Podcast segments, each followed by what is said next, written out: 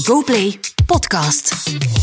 Onlangs hoorde ik een mopje dat uh, een limbo dansen voor CD&V'ers, dat dat heel uh, gemakkelijk is. Het mopje was, want die hebben geen ruggengraat. Telkens er iemand afvalt in de slimste mens ter wereld, blikt die pechvogel de volgende ochtend terug op zijn of haar deelname. Met mij, Pieter-Jan Marchand. Het is dinsdag 5 december en vandaag zit hier minister van Binnenlandse Zaken Annelies Verlinden in de slimste mens, The Morning After.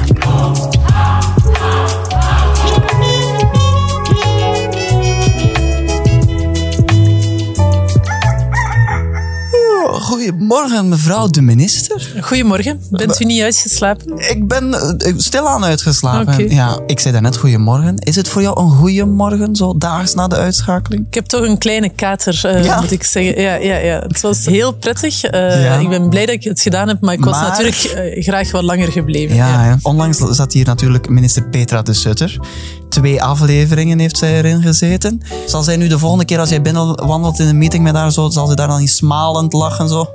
Maar van mij mag ze lachen, uh, maar de rivaliteit, uh, zeker tussen uh, vrouwelijke collega's, is beperkt. En ah, ja. gelukkig is dit niet de wedstrijd die we lopen. Hè. Er ja. zijn andere dingen die ontzettend belangrijk die zijn. Die toch belangrijker dus, zijn dan dit. Dit is heel belangrijk ja. en dit was heel plezant. een stuk plezanter dan sommige andere dingen. Maar het is natuurlijk niet daarom dat ik nee. mijn job uitoefen. Nee. Hoe heb je je voorbereid op je deelname? Heb je zo vooraf op het kabinet, zo met kabinetsmedewerkers, een soort van drilloefeningen zitten doen van hoofdsteden?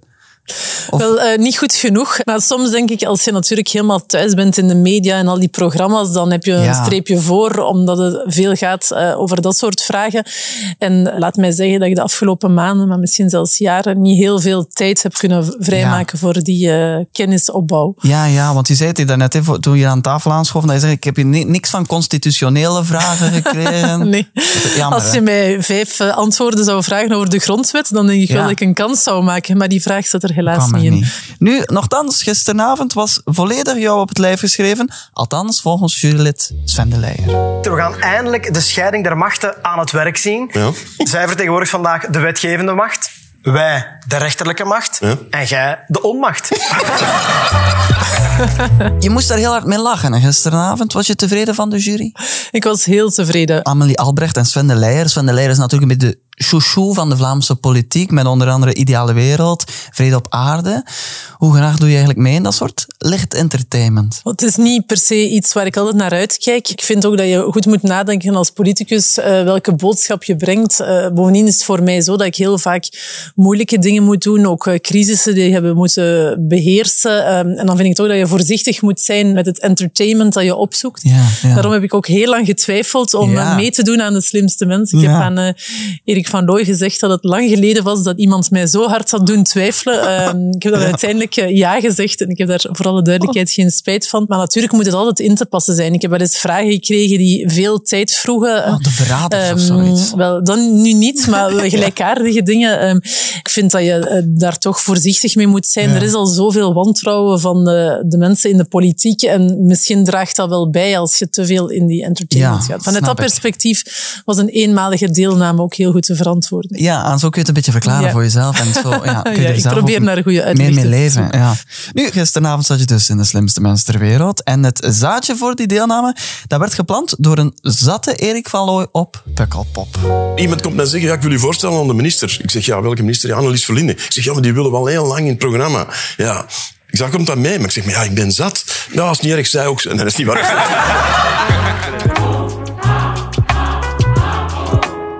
Op welke schaal spreek weer hoe zat was Erik van Looy op dat moment? Ik kon dat op dat moment niet zo goed inschatten, want het was de eerste keer dat ik met hem sprak. Ik wist niet of hij gewoon heel eh, joviaal was, dan wel of hij eh, wel degelijk gedronken had. Hij heeft nu zelf gezegd, ehm, Ah, ja. maar voor mij had dat ook in de categorie eh, joviaal kunnen vallen. Ah ja, oké. Het was niet een vervelende man die maar bleef... Nee, eh, dat heeft hij dan eh, nadien gedaan, blijven aandringen op dat Ah, ja. ik absoluut wilde deelnemen. Ja. Maar op die avond eh, viel dat goed mee. Ja. Nu, Erik was een beetje zat op Pukkelpop, maar jij was nuchter. Wat dat misschien beter zo is voor een politicus, dat leerden we gisteren ook. Je moet toch oppassen eigenlijk wat je zegt als je zat bent. Is dat in de politiek ook zo? Je moet heel hard opletten wat je zegt. Ik weet het, Voor ja. zij die dat niet doen, kan het snel voor Ja, het kan snel voorbij zijn. Allee, vooruit.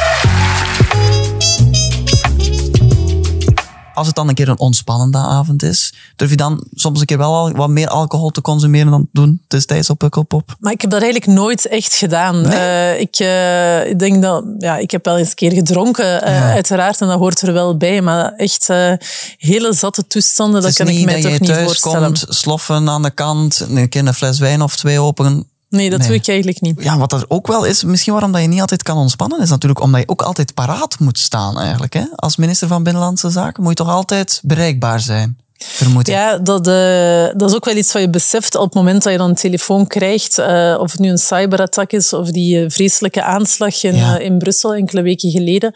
dat kan op elk moment gebeuren. En dan effectief wordt er wel verwacht dat je beschikbaar bent. Ja. in het geval van de aanslag zijn we dan allemaal naar het crisiscentrum gegaan om de situatie daar te volgen. En dan ja, is het maar best dat je je hoofd erbij kan houden. Ja. Hoe, hoe vaak gebeurt dat dan, dat je al een keer uit je bed gelegd bent voor...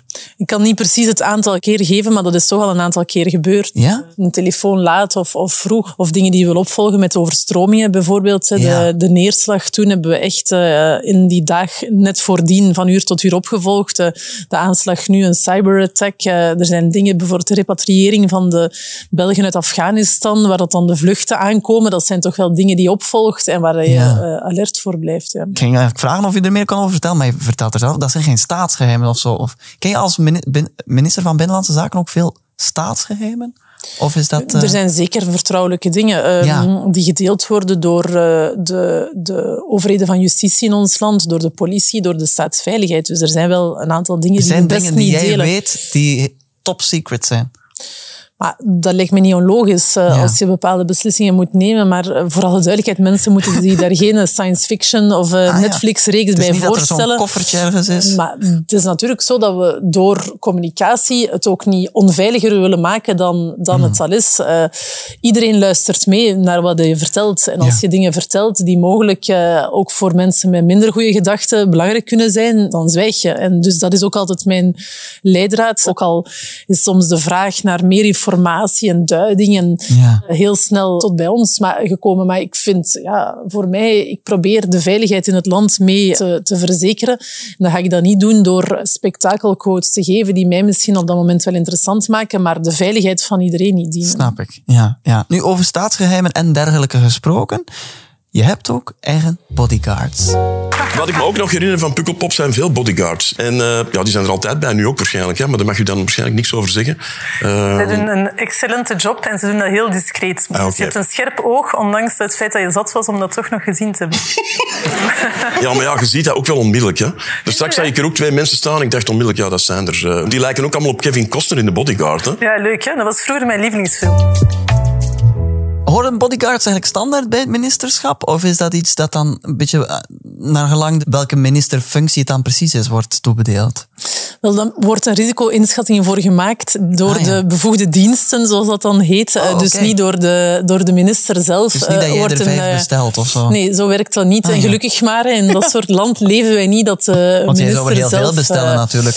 Als, Als, als ze op Kevin. Costner lijken, heel graag, ja.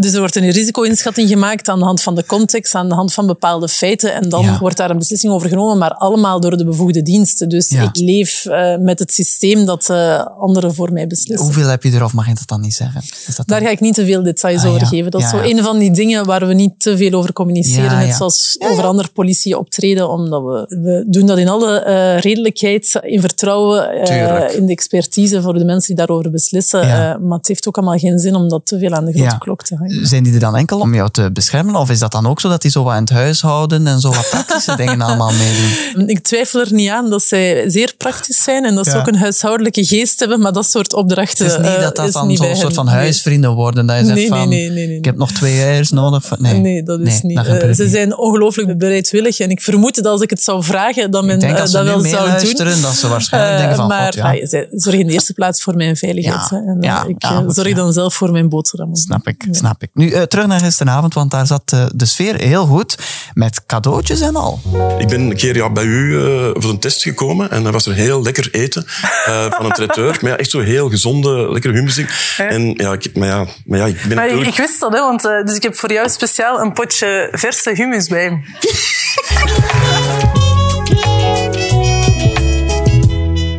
Ja, dat was heel bijzonder. Heb je dat ook bij zo officiële bezoeken en zo? Altijd zo'n potje hummus? Of is dat... Nee, dat was eigenlijk voor de gelegenheid. Maar Ja. ehm, dus het verhaal gaat dat ik eh, een eh, voorgesprekje had toen Erik mij wilde overtuigen om mee te doen. Ehm, en dat ik dat eh, op de middag had georganiseerd. Dus ik dacht, ik kan toch geen mensen laten komen zonder iets te eten aan te bieden. Ja. Ik dacht, dat is vriendelijk en beleefd. Ehm, en dus toen hadden we iets heel eenvoudig, maar wel gezond klaargemaakt. En op het moment zelf dacht hij dat dat echt in de smaak viel. Dus ik eh, dacht, oké, dat, eh, dat was oké. Enfin, het was niet echt bedoeld om daar een hele maaltijd eh, gastronomisch van te maken, maar gewoon om, omwille van het middaguur. En toen Ja. nadien heb ik in de krant moeten lezen dat hij eigenlijk alleen maar pizza's en hamburgers eet en dat hij het helemaal niet lekker vond. Ja, inderdaad. En, maar je zei nu dat het zelfgemaakte, zelfgemaakte hummus. Ja, niet door mij, in alle eerlijkheid. die nee, die bodyguards hebben dat niet gedaan. ehm, maar nee, door iemand die dat beter kan Ah, dan ja. ik zelf en die daar net iets meer tijd voor had die dag. En ik wou ook dat het kraakvers was natuurlijk. Ja, om, eh, tuurlijk. Ja, voor Erik van Looy is enkel het beste goed. Moet je zo vaak hooggeplaatste bezoekers ontvangen? Eh, hoger dan Erik, eh, dat heb ik nog nooit mogen doen.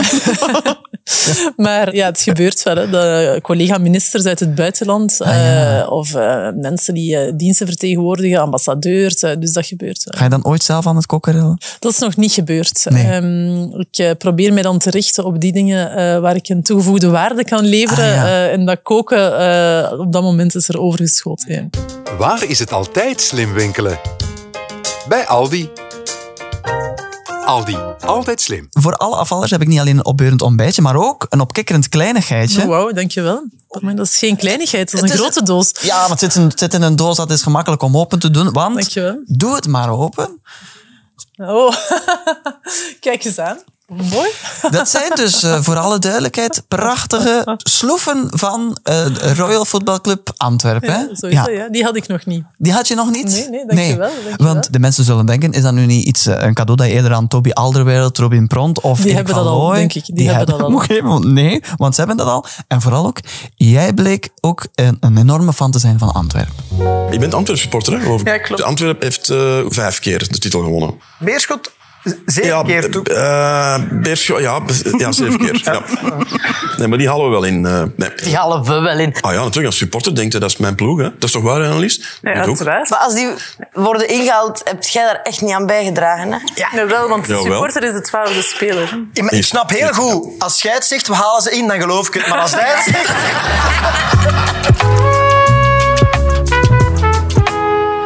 vurig supporter jij voor Antwerpen? Als ik er ben, vurig. Ehm, ik vind het eigenlijk heel leuk. Eh, ik ben niet opgegroeid in een eh, voetbalgezin, want ik heb alleen maar zussen. ja. Eh, dus dat was niet echt een thema bij ons aan de keukentafel. Maar ik vind het nu wel leuk om daar naartoe te gaan met mijn neefjes of met mijn vrienden. Ja. Maar ook daar kan ik niet altijd zijn. Nee, nee. dus ik heb al meer matchen gemist dit seizoen en de voorbije seizoenen dan dat ik er geweest ben. Maar goed, ook dat komt wel eens terug. Maar waar is die passie voor voetbal begonnen?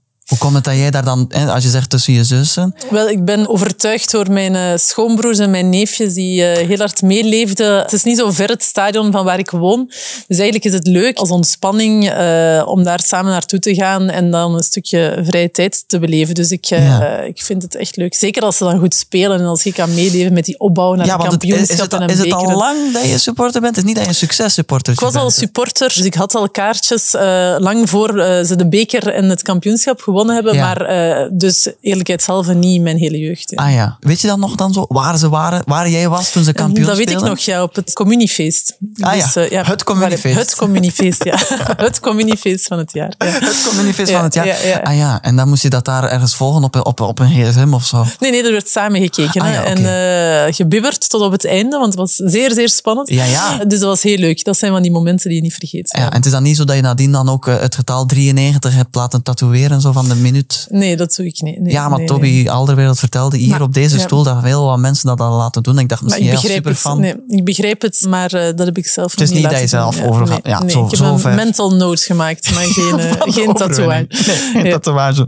Ja. En eh, ben je op, op de Antwerp dan nog nooit Erik van Looy daar? En zat de Erik tegen je Nee, dat is nog nooit gebeurd. Ja. Hij zit misschien net ergens anders. Er zijn ook heel veel supporters. Ja. dus ik ga hem zeker een keer opzoeken. Om te kijken hoe joviaal dan wel is, gedronken is. Nu, je bent natuurlijk eh, minister en eh, kopstuk van CD&V, Christen Democratisch en Vlaams. Ga je elke zondag naar de kerk? Nee, maar dat is ook niet nodig. Hè. Eh, Ja. Je kan eh, best eh, CD&V-sympathie hebben zonder dat je gelovig bent, zonder dat je elke week naar de kerk gaat. Ja, Eh, dat ja. is eh, één op één, die relatie is al lang voorbij. Ja, ja, ja. Nu, je hebt alles wel een streepje voor op veel christenen, want je hebt de grote baas hemzelf ontmoet. Enfin, niet eh, God de Vader, maar wel de paus. Uh, Annelies, je hebt de paus al ontmoet. Ja, dat is- Ja. Is dat de natte droom van, eh, van alle CD&V'ers? Of mogen moet je jullie... aan alle CD&V'ers vragen, maar eh, Ja.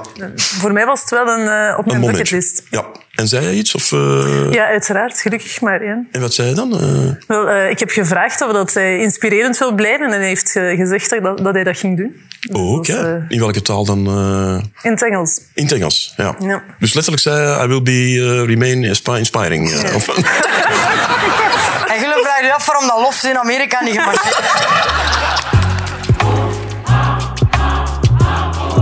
Was dat de huidige De ja. Ja, ja. Hoe ontstaat zoiets, zo'n ontmoeting? Wel, ik had eigenlijk een uitnodiging van mijn Italiaanse collega van Binnenlandse Zaken om bij hem op bezoek te gaan, omdat zij aan de ene kant heel veel ervaring hebben in de strijd tegen de georganiseerde misdaad, de maffia in dat geval. Aan de andere kant uh, uiteraard ook migratievraagstukken uh, zijn. Ik had een bezoek daar gepland en toen kwam het ter sprake dat uh, de paus audiënties houdt op, uh, op woensdag. En omdat dat nog in mijn programma past en ik daar nog was, hebben we dat aan elkaar gekoppeld. Dus ah. dat was een, een, een mooi moment. Had je ook een potje hummus mee? Ik had geen potje hummus nee. mee. Ik weet niet wat hij uh, lekker vindt eigenlijk. Ja. Hamburgers of pizza. Of pizza dat, nee, ja. dat heb ik ja. niet gedaan. Ja. nu, hoe lang duurde dus die ontmoeting? Niet zo heel lang, hè, want hij ziet op um, zo'n ochtend nog wel andere mensen ja. ook. Dus we hebben een kort gesprekje gevoerd. Ik vond dat hij daarbij zeer aandachtig was en zeer luisterbereid. Dus dan hebben we enkele uh, ogenblikken uitwisselingen gedaan en uh, voilà. Is daar dan ook zo'n heel specifiek protocol bij? Met, of jij mag beginnen praten en zo? Of? Er is een protocol, ja. Er is een protocol, maar uh, ik hoorde ook van zijn collega's uh, in, in Vaticaanstad dat hij daar heel gemakkelijk mee omgaat. Het is niet dat er vooraf dan zo'n Zwitserse garde zei van... Niet in zijn ogen kijken. Niet zo. Nee, zo is dat niet. Die zijn wel nee. heel prominent aanwezig. En dat is uh, mooi om te zien. Dat zijn de beelden die we allemaal kennen ja. uh, van de Zwitserse wacht. Dat is ook een hele prestigegroep. Hè, want om daarbij te mogen horen, uh, moet je best wel strepen verdiend hebben. Ja. dus dat hoort bij de, Die zien er bij ook de heel setting. gek, maar, opmerkelijk ja. uit. Hè? Ja, mooi vind ik. Ja, mooie is uniformen. Het, is het een ideetje voor, je, voor jouw bodyguards? ik zal het eens voorstellen. Maar ik denk dat de discretie daarbij niet gebaat is, eerlijk gezegd. niet per se. Ja. Dan is het tijd voor het westje van de dag. Het westje van de dag. De slimste mens ter wereld blijft natuurlijk een kennisquiz en ik wil je niet naar huis sturen zonder een beetje extra kennis over deze dag, 5 december. Want op 5 december 1955 kreeg een vrouw een boete in Montgomery, Alabama. Op zich is dat niet echt een wistje datje, uh, maar de vrouw heette Rosa Parks. Doet de naam je een belletje rinkelen? Uh, ik denk het wel, ja. ja ongeveer 70% van de buspassagiers in Alabama, dat waren zwarte mensen. Mm -hmm. Maar die Afro-Amerikaanse passagiers moesten altijd achteraan zitten. Mm, zij bleef zitten. Uh, ja, inderdaad. Uh, want zwarte mensen moesten achteraan zitten en hun plaats afstaan aan witte mensen als er witte mensen opstapten. En op een gegeven moment, op 1 december 1955, nam Rosa Parks de, de bus van haar werk naar huis. Ze ging op de rij zitten waar ze moest zitten, maar er kwamen witte mensen bij. En dus werd haar gevraagd om te verplaatsen. Andere mensen deden dat wel, zij deed dat niet, waardoor ze gearresteerd werd door de politie. Op zich was dat, kwam dat misschien wel vaker uh, voor, dat er mensen gearresteerd werden voor zoiets. Maar op dat moment was Martin Luther King ook net een jaar eerder naar die stad verhuisd. En hij predikte over dit voorval in zijn kerk en dat zette natuurlijk van alles in gang. En op deze dag, op 19, in 1955, dus 68 jaar geleden, kreeg Rosa Parks dan de boete voor het niet terechtstaan op de bus. En dat was aan het begin van een busboycott die 382 dagen heeft geduurd, waarbij de zwarte inwoners van Montgomery de bus niet meer namen. En aangezien zij 70% van de passagiers waren, had dat een heel grote impact op dat busbedrijf.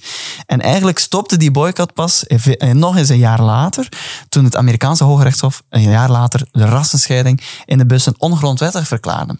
Ik vond dat wel opmerkelijk, omdat ik was natuurlijk wistjes over deze dag aan het opzoeken, dat dat nog geen 70 jaar geleden is. Ja, fantastisch toch, hoe dat de, de kleine daad van één vrouw zoveel impact kan hebben. De, hè? En dat, dat um, butterfly De butterfly ja, ja. of de rimpels op het water. En dus, dat is inspirerend, vind ik, die verhalen. Want er zijn natuurlijk heel veel instellingen en, en, en organisaties die uh, vechten en strijden voor rechtvaardigheid. Maar uiteindelijk hangt het toch af van mensen die op het juiste moment de juiste beslissing nemen of de juiste dingen doen. En dat heeft zij gedaan uh, ten koste van haar eigen uh, positie op dat moment en haar eigen comfort, ook allicht gezegd als dan nadien de bus niet meer genomen kon worden. En toch doet zij dat. En Enfin, dat was voor haar een kleine aangelegenheid misschien, maar met heel groot effect, die dan heeft aanleiding gegeven tot meer rechtvaardigheid. Dus ik heb daar heel veel bewondering Ja, voor. ja. Neem jij nog soms de bus? Dat is lang geleden. Eh, ik ben vorig jaar wel met de bus naar Werchter geweest. Oh? Eh, ja, ja, dat was leuk. Heel goed georganiseerd. eh, Van een op haar partybus of eh, wat? Of- Nee, gewoon een lijnbus. eh, Ah, ja. Die vertrok aan het station in Leuven en dan naar eh, het Ja. festivalterrein ging. Ja, Dus, ja, eh, ja, ja, Maar eh, nee, eerlijkheidshalve eh, Gebeurt het niet doe ik het niet zo vaak. Nee. Ja. Maar kijk, nu je dat wist, je weet, zijn we snel gekomen aan het einde van dit opbeurende ontbijtje. Ik vermoed dat je nu straks weer naar de volgende vergadering eh, moet. Zo is dat, ja. ja, ja, Er moet nog heel wat gebeuren voor het einde van het jaar, dus het is alle hens aan dek. Oké, wel veel succes daarmee dan Dankjewel. alleszins. En dankjewel Annelies, of mevrouw de minister, is goed. Ja. om samen deze morning after te beleven. Met veel plezier, dank aan jullie. En ook bedankt aan jou om te luisteren. Abonneer je op deze GoPlay podcast en dan hoor je hier morgen een nieuwe afvaller. En dus ook een nieuwe morning after. Tot morgen!